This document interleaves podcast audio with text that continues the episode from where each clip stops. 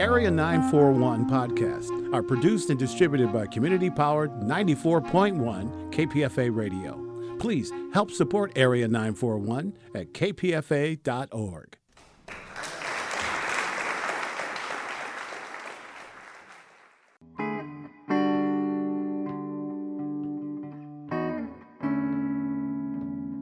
This is the Area 941 Radio Wolinsky podcast. I'm Richard Wolinsky, and we're talking about books, about theater, about film, about television, and from time to time, even about KPFA, Pacifica Radio.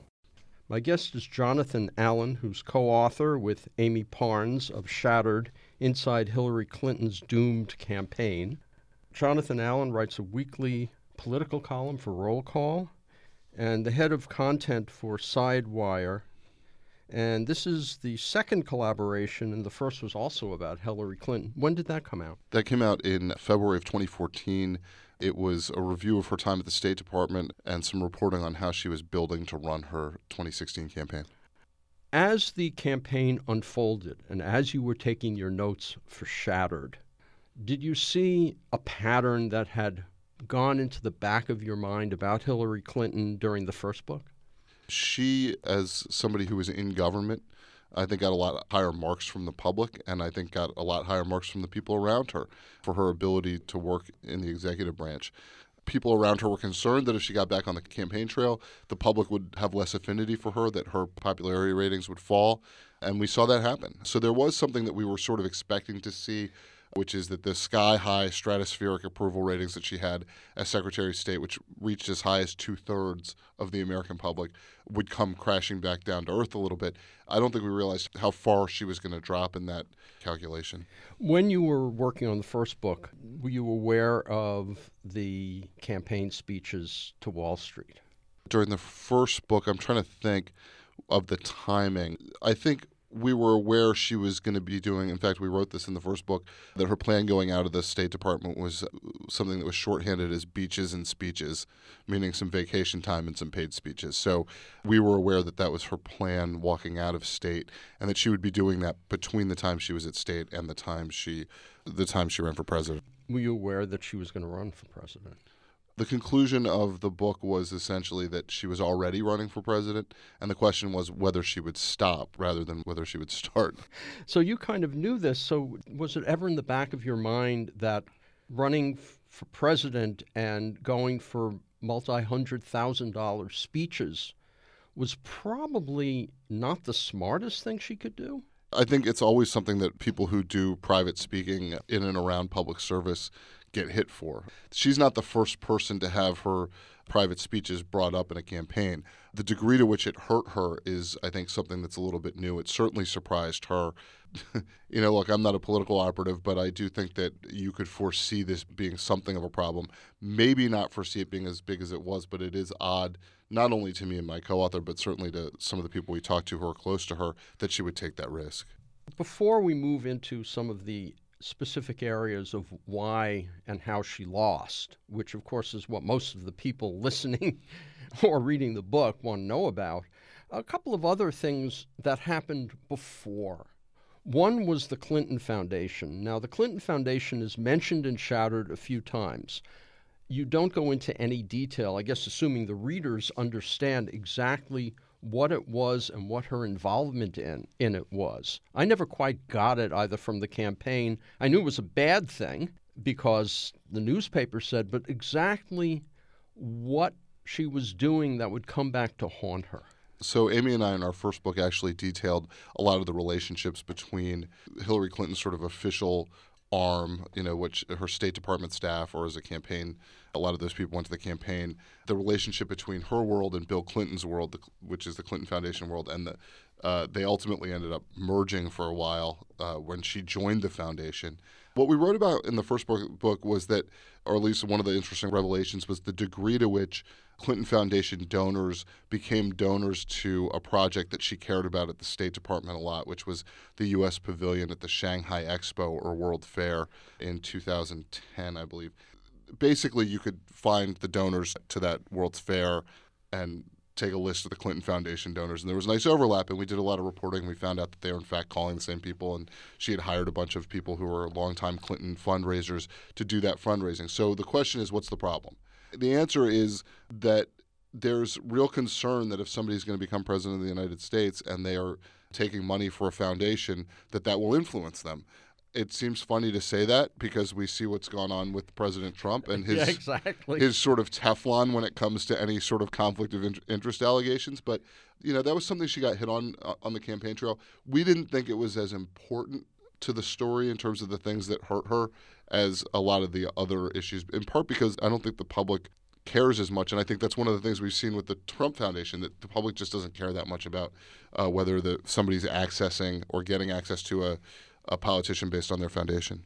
Well, I mean, but the public doesn't seem to give it a care, or at least a large portion, that this is a man who you wouldn't want to be in the same room with. But that's another story.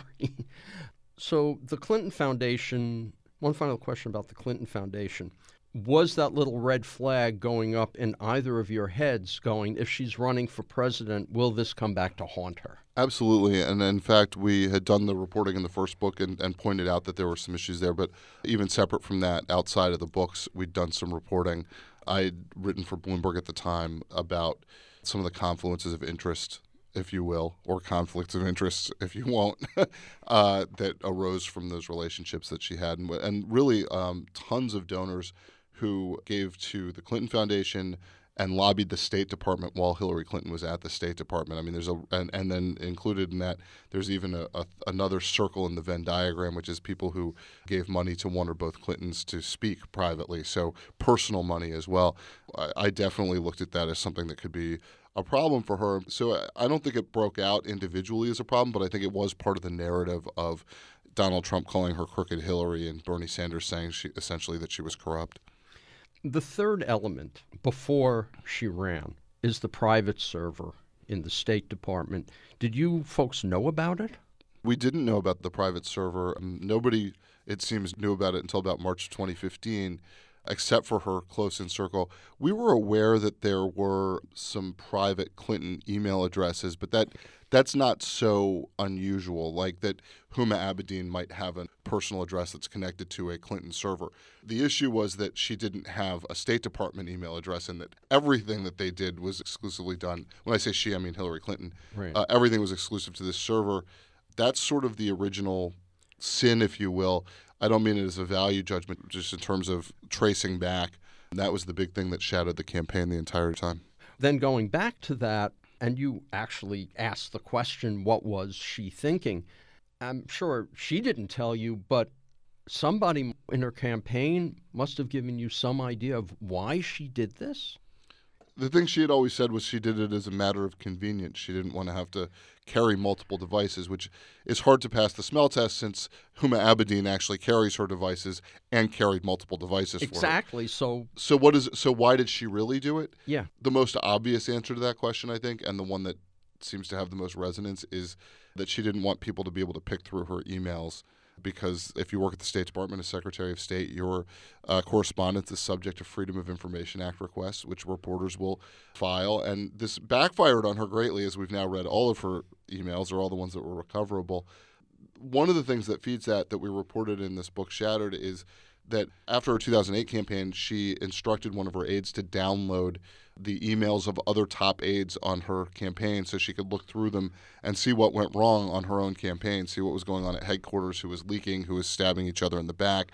This is a Yale Law School graduate who has had almost everything she's written or said over the last 25 years thrown back in her face. The idea that she doesn't understand how information systems work or Freedom of Information Act requests work seems ridiculous to me. I mean, we're all complex people, and certainly there's a lot of things we all do that don't make any sense. Uh, the idea of thinking that basket of deplorables, which in Shattered you highlight as a key element of basically consolidating Trump's base, she didn't have to say it. Think about it this way she said, half of the people who are voting for Donald Trump are deplorable. What she said are in a basket of deplorables. Well, if you're in a, a Trump household where there are four people, you know, who are voting, you go, you look around, and you go, all right, well, is is she talking about me, or is she talking about my wife, or is she talking about my kids? or, or my brother or my sister. And then she kind of walked it back and said, I, I shouldn't have said half. The truth is, she shouldn't have talked about American people like that, particularly as she was running a campaign on a on a slogan of stronger together. It was at odds with what she said she was doing. A couple of points here. In reading Shattered, yeah, there's a lot of dissension, discussion within the Clinton campaign, but we also know that the Trump people were far more worse, both as people and as the way they interact with each other. We know that all campaigns, the Romney campaign, virtually every campaign going back, is going to have these kinds of dissensions. It didn't seem to me in reading the book that it was all that unusual. The only thing unusual was that she lost. Well, I think in terms of the campaign dysfunction, there are there are parts of it that matter more to the story of her losing and parts of it that matter a little bit less to the story of her losing. I would just say that Amie, my co author, and I are Washington reporters, and a lot of this stuff in there was not reported during the campaign, and there were interesting elements of that. Some of them, I think, played more into issues that they had. Look, there was no streamlined authority within the campaign, right? So that's a problem. There were people at the junior and mid level that were unable to get answers to who was in charge. But, but is that all that unusual? Is what I'm saying. I mean, putting aside the success of, say, the 2008 Obama campaign or the 92 Clinton campaign, is it all that unusual for these kinds of lines of communication to be kind of screwed up and for one set of people talking to another set of people? You built a case here that it was dysfunctional, but if most campaigns, presidential campaigns, because of 50 states, are going to be dysfunctional in some way. Uh, you know, I'm not sure that that's true. I mean, look, all of these things are somewhat familiar in terms of people stabbing each other in the back, being a little right, passive yeah. aggressive, whatever. But uh, I do think that there's something that you see on winning campaigns that is a sense of unity forged by success, and people, you know, taking their their own personal interests and making them secondary to the goal of electing a candidate. Some of that is symptomatic rather than causal, but some of it is also causal. And, and so it can be difficult to disaggregate those things. But I think the morale of the folks who are working on this campaign, I think the their ability to function together, I think their ability to or inability to bring up problems with the candidate, I think those all tied into putting her in a position to lose. And look, uh, you know, the argument that Amie and I make all the time is you can look at Russia, and well, I'm sure we'll talk about this a little bit later. You can look at Russia, you can look at WikiLeaks, you can look at a million different variables that could have changed, and she would have been president. The question is, why was she so at the margin that any of those things could have made Donald Trump the president after the campaign that he ran? And that, of course, is the crux of what we're all doing in this postmortem, including the Democratic Party. One area you do not go into, but those of us in the West Coast, far away from Washington speak, saw was social media and the effect of fake sites, the effect of everything ranging from you know, confirmation bias sites like Occupy Democrats to what we didn't see here in Berkeley, which was Breitbart and Pizzagate. Uh, there's very little mention of it in Shattered. Is there very little mention because the Clinton campaign was simply unaware or unable to deal with it? No, they were aware. I mean, they they actually uh, put out feelers to some of the major tech companies to ask them to, to control fake news, and were rebuffed. So this was something they were aware of. I think had Hillary Clinton been elected president, I think it would have been a high priority for her to try to figure out how to address this as a as a sort of issue in our public policy and our political debates. Uh, obviously, you know, you don't want government censorship of of anything, but at the same time, there may be, you know, it's it's an issue worth exploring at the very least. Not government censorship, but the issue of fake news is something that's worth exploring. It is incredibly difficult to try to quantify how many votes somebody won or lost based on fake news. I mean, first of all, it's hard to quantify or qualify what is fake news, right? Where your threshold is for that, and then how many articles did somebody see, and uh, what you know what effect did it have on that person versus ten thousand other people? So, was it a factor? Perhaps, but it's uh, very hard to measure. I understand that, but there's no place in the book that I can recall where Robbie Mook says, What about social media? In other words, what effect it might have had, we don't know. We do know it had an effect, but the question is it's not really in this book. And what I'm asking is is it not in this book because it was not something they were particularly focused on at all? They were aware of it. They made an effort, as I said, to to talk to to some of the tech to, to some of the companies. companies and ask them to to to deal with it. The tech companies didn't do anything. That's the that's what I've been told. I guess the sort of the the way to the way that Amie and I looked at it in terms of dealing with the book was that the bigger social me- media issue in this campaign was Donald Trump's unique use of social media to help his campaign to drive news coverage to get you know what we call earned media right the free media that you get from doing that we've seen a news industry that has you know we used to think that the news industry was on deadline all the time and writing stories as fast as possible now they're chasing every tweet and it's hard to figure out how they get out of that uh, because they've been doing it for so long now. And, and now, as president of the United States, if Donald Trump had the ability to drive a news cycle as a candidate with a tweet, you know, his ability to do that as president of the United States is magnified. False equivalence in the media played a huge role, particularly in terms of how Clinton got burned, it seems. Uh, I'm sure the candidates were aware of it. As you writing this, how aware were you of this and what were your thoughts? It's interesting. I uh, I wrote a piece for Vox. I worked there at one point, um, and uh, I wrote a piece about the the Clinton rules, how reporters re- report on Hillary Clinton, and sort of the, some of the distortions that happen and why they happen. Look, I, I think the the most simple answer is, is the right one here for a lot of things, which is I think they expected her to be president of the United States, and they held her feet to the fire.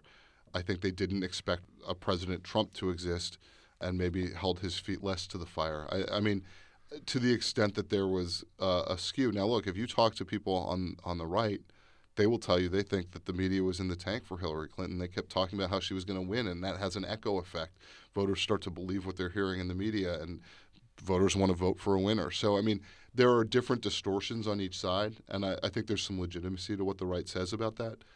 Uh, look, uh, my expectation was that she was going to win on election day, and I, you know, I don't think it's unreasonable for reporters to hold to hold candidates as accountable as they can. I think they didn't do that, or were unsuccessful a lot of the time in their attempts with Donald Trump. He proved a, a pretty difficult foil in that way. There was always in the background the idea of the mafia and Donald Trump that never really hit the news at all. It still hasn't. I mean, it's it's around the edges still. Right, a developer in New York in the 1980s. and and Jersey, you know, in Atlantic City. Come on. right, I don't have anything on that. So, uh, and if I did, I might not want to talk about it, but I don't. Jonathan Allen, a few other areas that you discuss. It appeared that the only person in the campaign who really got that there was a problem with white voters who might have voted for Obama last time was Bill Clinton, and he couldn't influence his wife to do anything about it. Is that a pretty fair assessment? That's about right. In 2008, he was sort of off the chain a little bit or off the leash a little bit and did some things that hurt Secretary Clinton or then Senator Clinton in her primary against Barack Obama. Then in 2012, the Obama people figured out how to use him, which was go have him make a speech in public, no off the cuff remarks to reporters, no freelancing, but like use him as, as somebody who can be a translator for Barack Obama to, to some audiences that, that Obama's not as good with or, or could use a hand with. We all remember the 2012 Democratic Convention. Bill Clinton's speech there was a, a pretty amazing takedown of the Romney Ryan budget plan. And, you know, he talked about how the Republicans didn't get arithmetic, which I thought was a, a nice way of putting his thoughts there because he used the, the longer word arithmetic instead of the shorter word math to like to really feel kind of homey. So in 2016, he really didn't want to take the blame for his wife's loss and he didn't want to be overbearing. But he fought with Robbie Mook, the campaign manager, pushed back and forth on this question of whether or not uh, she should spend a lot of time trying to persuade people who didn't agree with her. Mook worked with data analytics, basically slicing and dicing the electorate. He believed pretty strongly that it was more efficient, and it is more efficient to try to get people who agree with you to turn out than it is to try to get people who aren't with you with you and then try to get them out. So he pretty much abandoned a lot of the traditional persuasion efforts and he kept putting the candidate and her surrogates in places where there were already Democrats to turn them out. Bill Clinton kept saying, "Send me out into the rural areas, send me out into the suburban areas." He got rebuffed. Well, she could all also have made more of an effort toward getting Bernie people to vote for her, and she didn't. and I'm- it's still pissed off at her. I mean, her choice of a vice presidential running mate, I think, will always confound the left and make them think she is who they th- thought she was. We have a story in the book about how she was talking to an aide and, and basically said, you know, I'm not happy with my list of vice presidential picks. And the upshot of that is that Elizabeth Warren made sort of a late run up the short list. Uh, and had a real opportunity potentially to get on the ticket. And there were a couple of reasons that she didn't. Mostly that Clinton didn't feel like they had enough of a transactional history as the way that it was described to me and Amie, you know, but there were also concerns about putting two women on a ticket. And ultimately Clinton went with what she thought was the safe pick and somebody she could govern with. I think a lot of Democrats would prefer if she had made the analysis that uh, she picked the candidate she was most likely to win with and worry about governing later. Well, what about someone like Al Franken? Was he even in the picture? I didn't hear a lot about Al Franken. The other person who would be in the sort of Bernie Sanders, Elizabeth Warren mold uh, was Sherrod Brown, the Ohio senator. And we know why he didn't because Kasich would have appointed a Republican. Right. So the the choice there was to make sure that they didn't lose the Senate seat. Who knows? Maybe maybe she wins the presidency with Sherrod Brown on the ticket. Maybe she doesn't. But it seems like the priority was to make sure that they didn't have that problem because they thought they were going to win. Well, of course, if it had been Franken, he could have, being a media person, would have been the one to have taken the Trump role right at Trump. And it seemed to make sense. I mean, he's not a radical. Well, I, you know, it's interesting. I think Franken would have been, as you point out, he has the ability to to play the entertainer when he wants to, and certainly understands New York, and probably gets, you know, as somebody who's done sketch comedy, is probably good at figuring out how to portray Trump the way that he wants to. You know, we didn't hear a lot about Al Franken as a as a potential candidate for. For what reason, I'm not entirely sure, but uh, he, he didn't really surface. March or April of 2016, I had a chance to interview Anna Quindlen, a novelist who's also a good friend of Hillary Clinton's. And, you know, she didn't want to insult any of the Bernie people out here on the West Coast. She said that, of course, the Clinton campaign, we respect the Bernie people, uh, Sanders supporters, but we understand they're just idealistic young people. And I felt bad. I didn't say to her, you know, if you think that's what this is about, she's going to lose. And I didn't say that. And I'm just curious was that just Quindlen talking, or was that coming more from Hillary Clinton? I think that, like Barack Obama, Hillary Clinton saw Bernie Sanders as somebody who was offering things that he couldn't deliver. In the case of Bernie Sanders, I think she thought he was offering things he shouldn't deliver, you know, which is different than President Obama. Um, and and you know, I think President Obama, and we report in the book, doesn't really like it when he's compared to Bernie Sanders. I think he appreciated Sanders' ability to light the grassroots up, but. Uh, but didn't like the comparisons because he also looked at, at Sanders in the same way. There's a condescension to that, right? That, that that your political ideas are somehow less because they're not the mainstream right now, or they're not what is driving the government as it stands. I think that was a, a, a problem for Hillary Clinton in communicating to Sanders voters, and I think it would have been had she won the, the primary in 2008, she would have had a similar problem with the Obama voters that that, that there was a feeling of condescension about the reality of the things that they want to see from their government. Uh, and and by the way, she's on the same side on most of these issues as as the Sanders people. It's a matter of degree. Well, what, what I found interesting in talking to Quindlen and in talking to uh, my nephew, works at Politico, and his wife, who's a congressional aide, you know, coming at me in Washington last year at Passover, telling me for the California primary, you need to vote for Clinton. I'm going, but wait a second, I like Sanders' platform better. And they're going, so do we.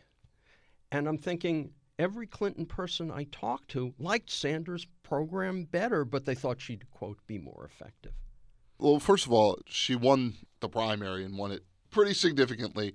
In the in the interviews that I've done, uh, you know, for the book and elsewhere, I think there are a lot of people who did like the pragmatic approach, who did think that she was going to be able to deliver better. And I, you know, she ran up the score with African American voters. She ran up the score with African American women in particular. They were her strongest base in both the primary and the general election. I don't think they looked at Bernie Sanders' platform and said to themselves, uh, this is something that I can get behind uh, in the same way, not because they disagreed with him in theory, as you suggest, necessarily, but because they felt like some of the things that he was saying were, were unrealistic.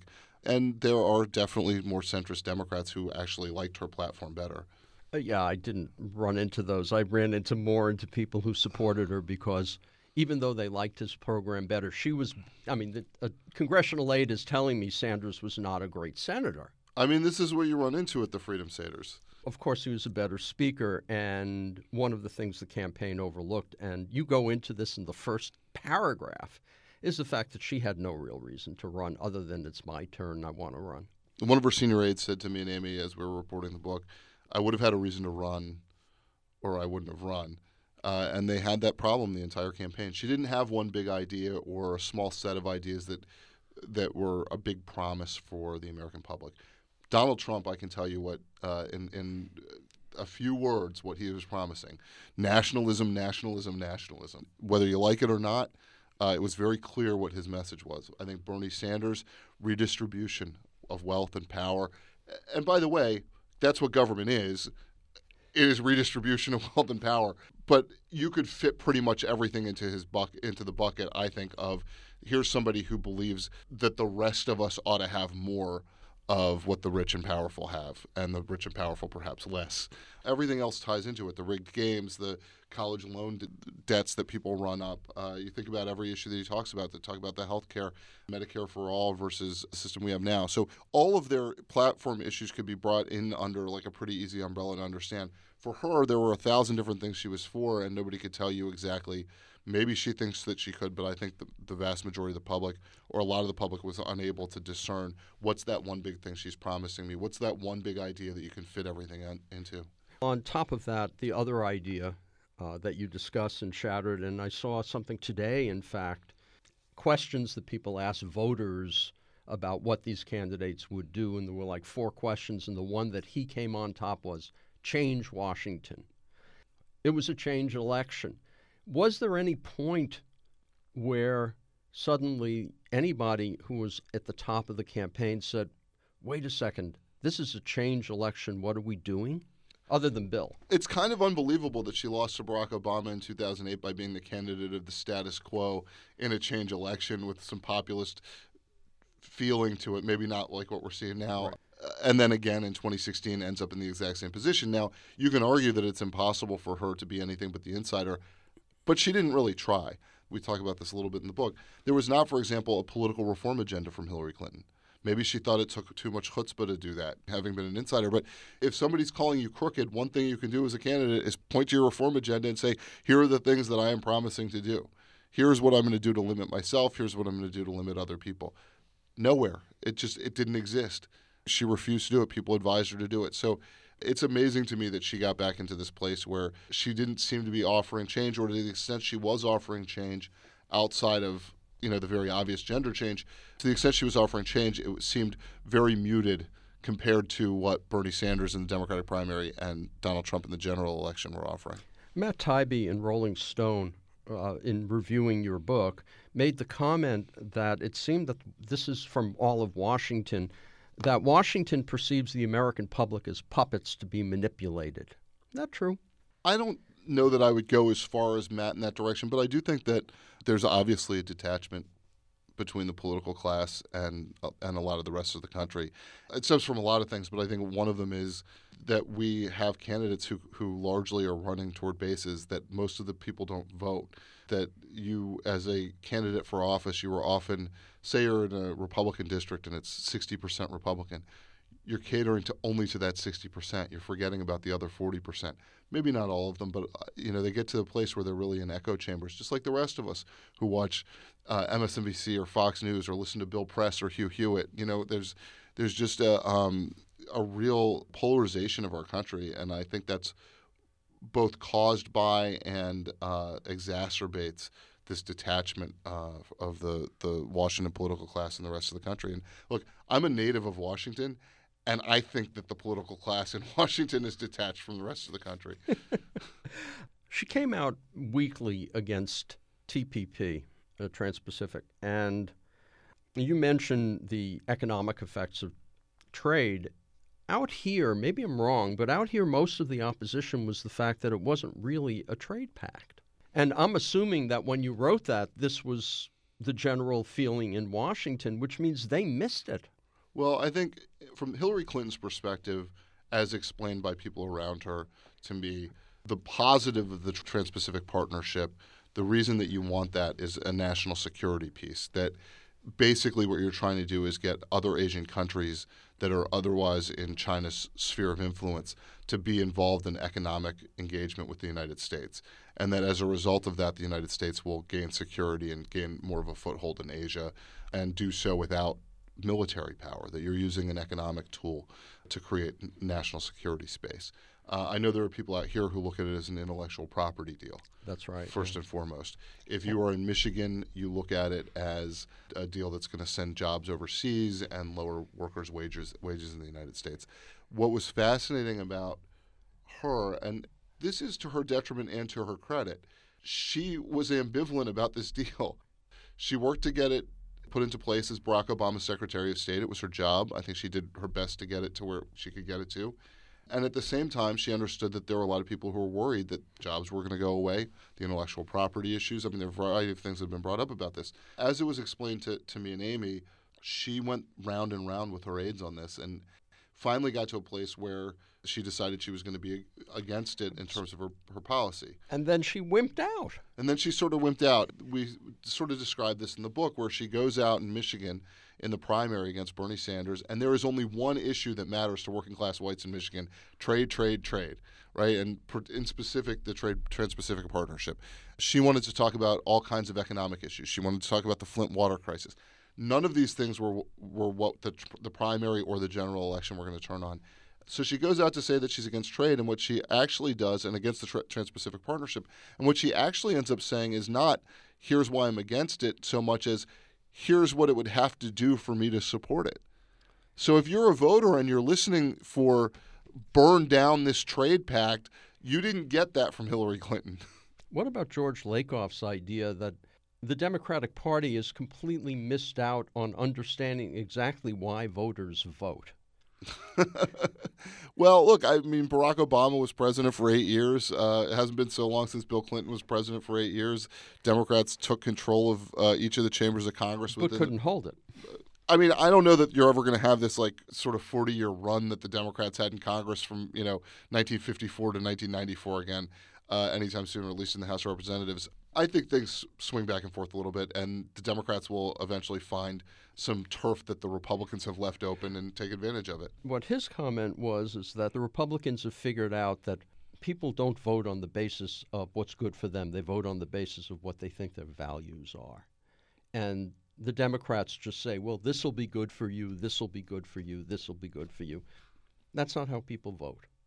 That's his comment. That's interesting. I mean, I, I think that the Democrats actually ran a campaign this time that was very much aimed toward people's values, or at least what the Democratic Party thought were people's values.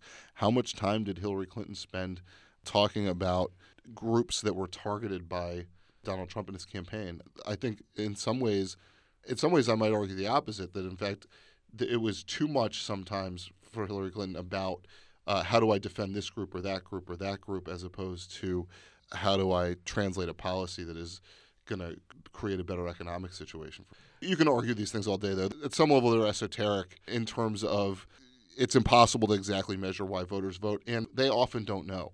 And they often hold mutually conflicting ideas in their head. I think it was Dennis Kucinich once said to me, you know, uh, a voter could come up to you and tell you how much they respect you for not wearing an American flag pin or for uh, you know, or for standing up against flag burning, and then vote against you because they hate you for doing it. You know, the, the, the voters are sometimes again hold mutually exclusive ideas in their head. When we come down to it, Jonathan Allen, at the end of the election, five days or whatever it was, I forgot how many days it was prior to the election, along came the Comey letter, and Hillary Clinton has now said, without the Comey letter, I would have won. Comey himself said, Oh, gee, it makes me kind of nauseous to think that might be what's going on. Without the Comey letter, would she be president? I certainly think it's possible. It didn't help her that it came out. It didn't help her that people were reminded of it a couple right before the election when he said that there was nothing to it. There are sort of two things that I think are important in considering that. Number one, without the email server on which classified information lived, there wouldn't have been an FBI investigation in the first place. So I think it's it's hard to look at that whole situation and not. She she left her fate in the hands of the FBI, right? Even if it was just carelessness, or even if it was, you know, even if there was no malice there, the fact that there was classified information outside the classified system begs for an FBI investigation. It's impossible for the FBI director not to do that. Now, Jim Comey did a bunch of weird stuff, starting when he said he wasn't going to come after her, wasn't going to prosecute her, and then decided to condemn her in no uncertain terms and basically read an indictment while he was saying they weren't going to seek an indictment against her. That was weird. Coming back and reopening the investigation, which he explained before Congress in a, in a you know, sort of his rationale for that.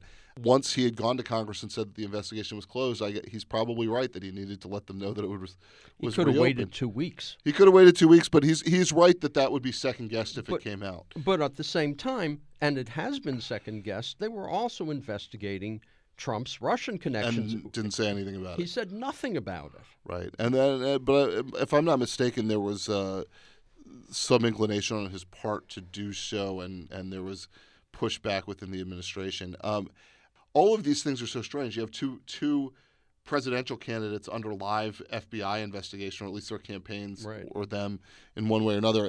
I, I don't remember that ever happening, and if it did, it was kept quiet because the people at the FBI didn't think that was something that ought to be talked about.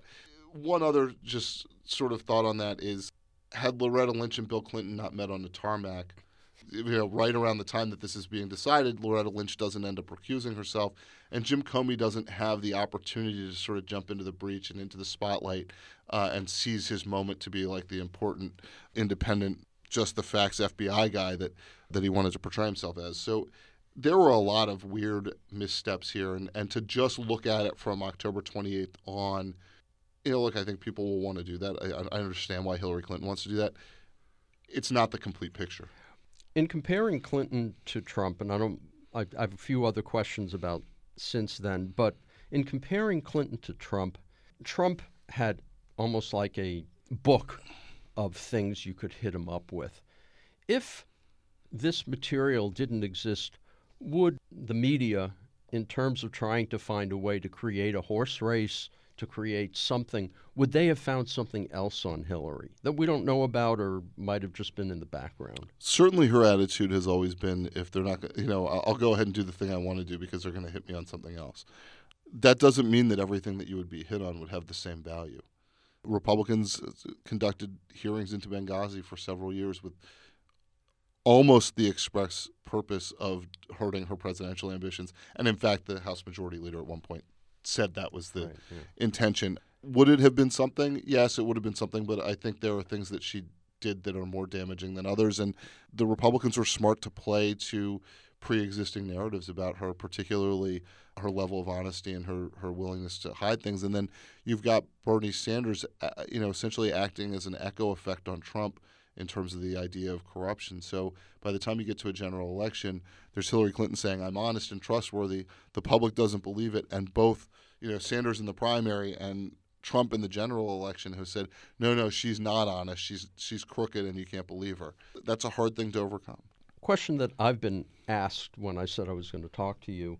It appears in your book, Shattered, it appears only at the time of the convention, and that's the relationship of the uh, Democratic National Committee to Hillary and the Bernie Sanders campaign.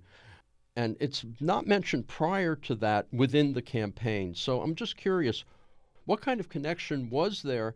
And is the left paranoid about the DNC, or were they right in their criticisms of uh, Wasserman Schultz?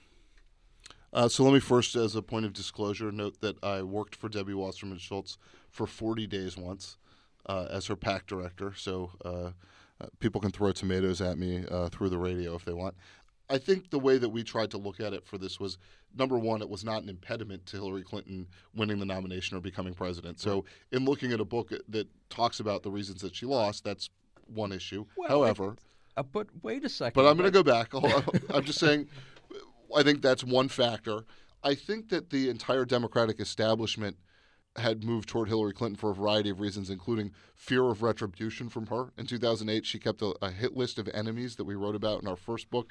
She rated all the Democratic members on a scale of one to seven, uh, the sevens being the most disloyal. Her husband went out and, you know, helped primary opponents against those Democrats in the future. So there was kind of a chilling effect there. I think Barack Obama, even though he didn't publicly say anything, I don't think there was any confusion in the Democratic Party that she was the one he wanted. He did not support Joe Biden, who he had twice told the American public was the next best president. You know, that in and of itself, that he wasn't out there saying he wanted Biden was a pretty clear, clear indication that he wanted Clinton. So it's interesting to me that the Democratic Party itself, that the Democratic Party as an institution, the DNC, ends up being the focal point for what is, I think, actually a more broad uh, and complete movement of the Democratic establishment beyond the DNC, which is actually kind of a small outfit in the certainly in the Obama era and in the era of uh, big outside spending and less party party control. It was the entirety of the Democratic establishment that went for Hillary Clinton. It would have been next to impossible, been next to impossible under the rules that the Democrats have for a candidate to beat somebody who had such institutional support, not from the DNC per se, but from the larger set. Now, the DNC plays into that. Debbie Wasserman Schultz uh, endorsed Hillary Clinton in the 2008 primary. Debbie Wasserman Schultz feels loyal to Hillary Clinton. I think there were times at which it, it actually was harmful to both Debbie Wasserman Schultz and Hillary Clinton that they were perceived as so close. All of that said, I don't think that anything the DNC did as a party institution prevented Bernie Sanders from winning the nomination nearly so much as the broader set of official Democrats being in, her, in Hillary Clinton's camp. And at the same time, that connection proved deadly during the general election because so many Sanders people either didn't vote or didn't vote for her. They were totally turned off. I mean, and and that doesn't mean everybody who was a Sanders voter was turned off. Oh no. Or or didn't vote or voted for somebody else. A lot of people voted for Hillary Clinton. Some of them wanted to. Some of them held their noses, and she wasn't able to get a lot of folks. There's this uh, great scene in the book in late September, uh, sometime in September of 2016, uh, Hillary Clinton's team says to Bernie's team, like, we would love to get him to cut an ad. They know they're having trouble with some of the younger voters, some of the Bernie, even some of the not younger millennial voters who are Bernie people. They're having trouble getting them energized, right? So they want Bernie to, to cut an ad. And uh, his consultant, Tad Devine, flies up to Vermont to cut this ad with him. And at the very end of the, so Bernie's sitting in his living room and he's going through, you know, line by line. He's, he's pretty much okay with it. He's making some tweaks here and there. And he gets to the last line and it says, I'm with her. And he, he looks at it and he says, I'm not saying that. That's so phony. Uh, and he refuses to say her tagline, I'm with her.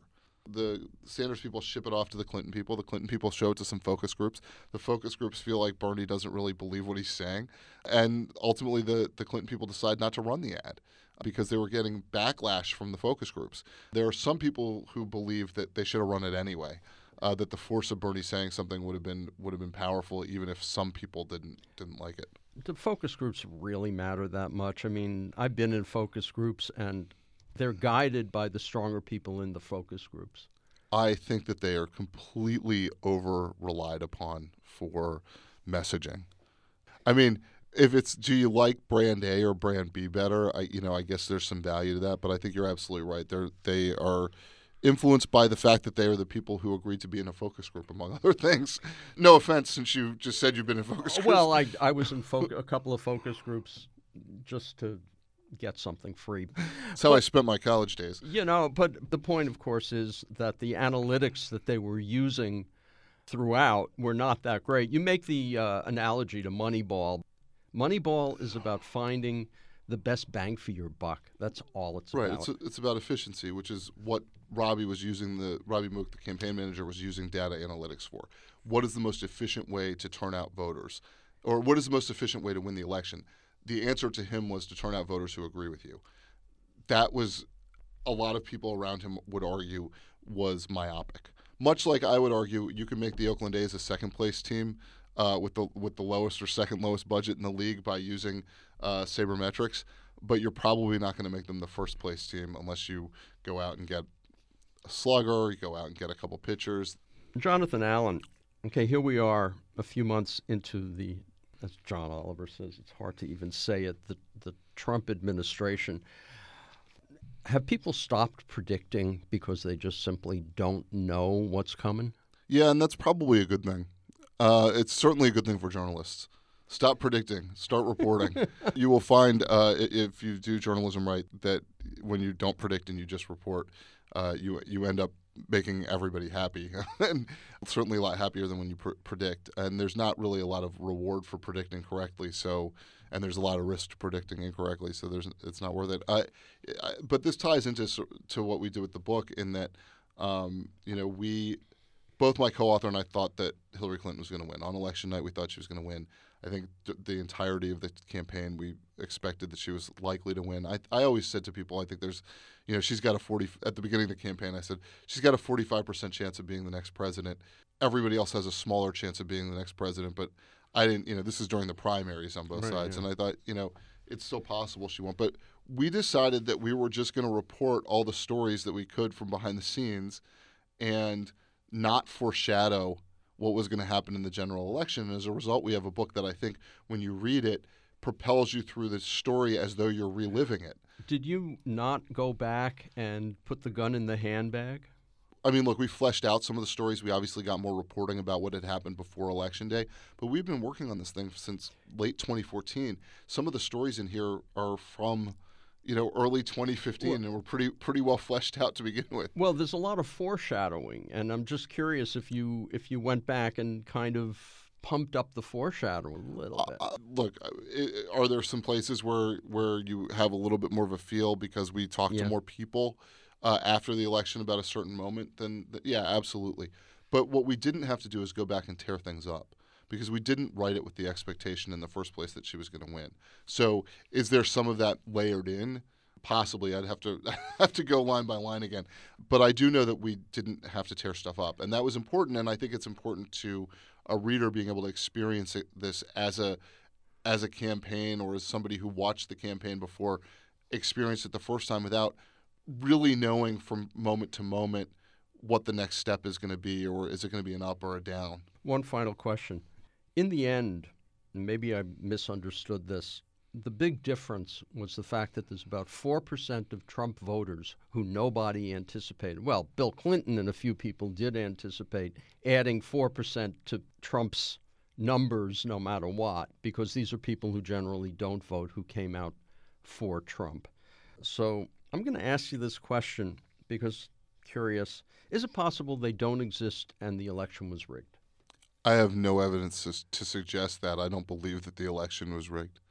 Okay, and that would include hacking uh, voting machines, say Pennsylvania. I've I've seen zero evidence of it. I'm I am confident that the uh, that the U.S. intelligence agencies had not seen evidence of that. I think that's something that we would we would know about by now. Between President Obama having been president for the last few months of uh, you know before the Trump presidency and uh, oversight being done by by Congress at this point, it's always possible something like that was done without detection. But you saw across the country and this is to, this is to me why I think that even though there were small margins in some of those states, uh, you saw ac- across the country the same dynamic, which is there were a lot of lot of counties across the country that voted for Barack Obama that went for Donald Trump, and it wasn't just in states that moved from Barack Obama to Donald Trump. You saw this pattern across play out in a similar way across the country in counties that bear relation to each other demographically.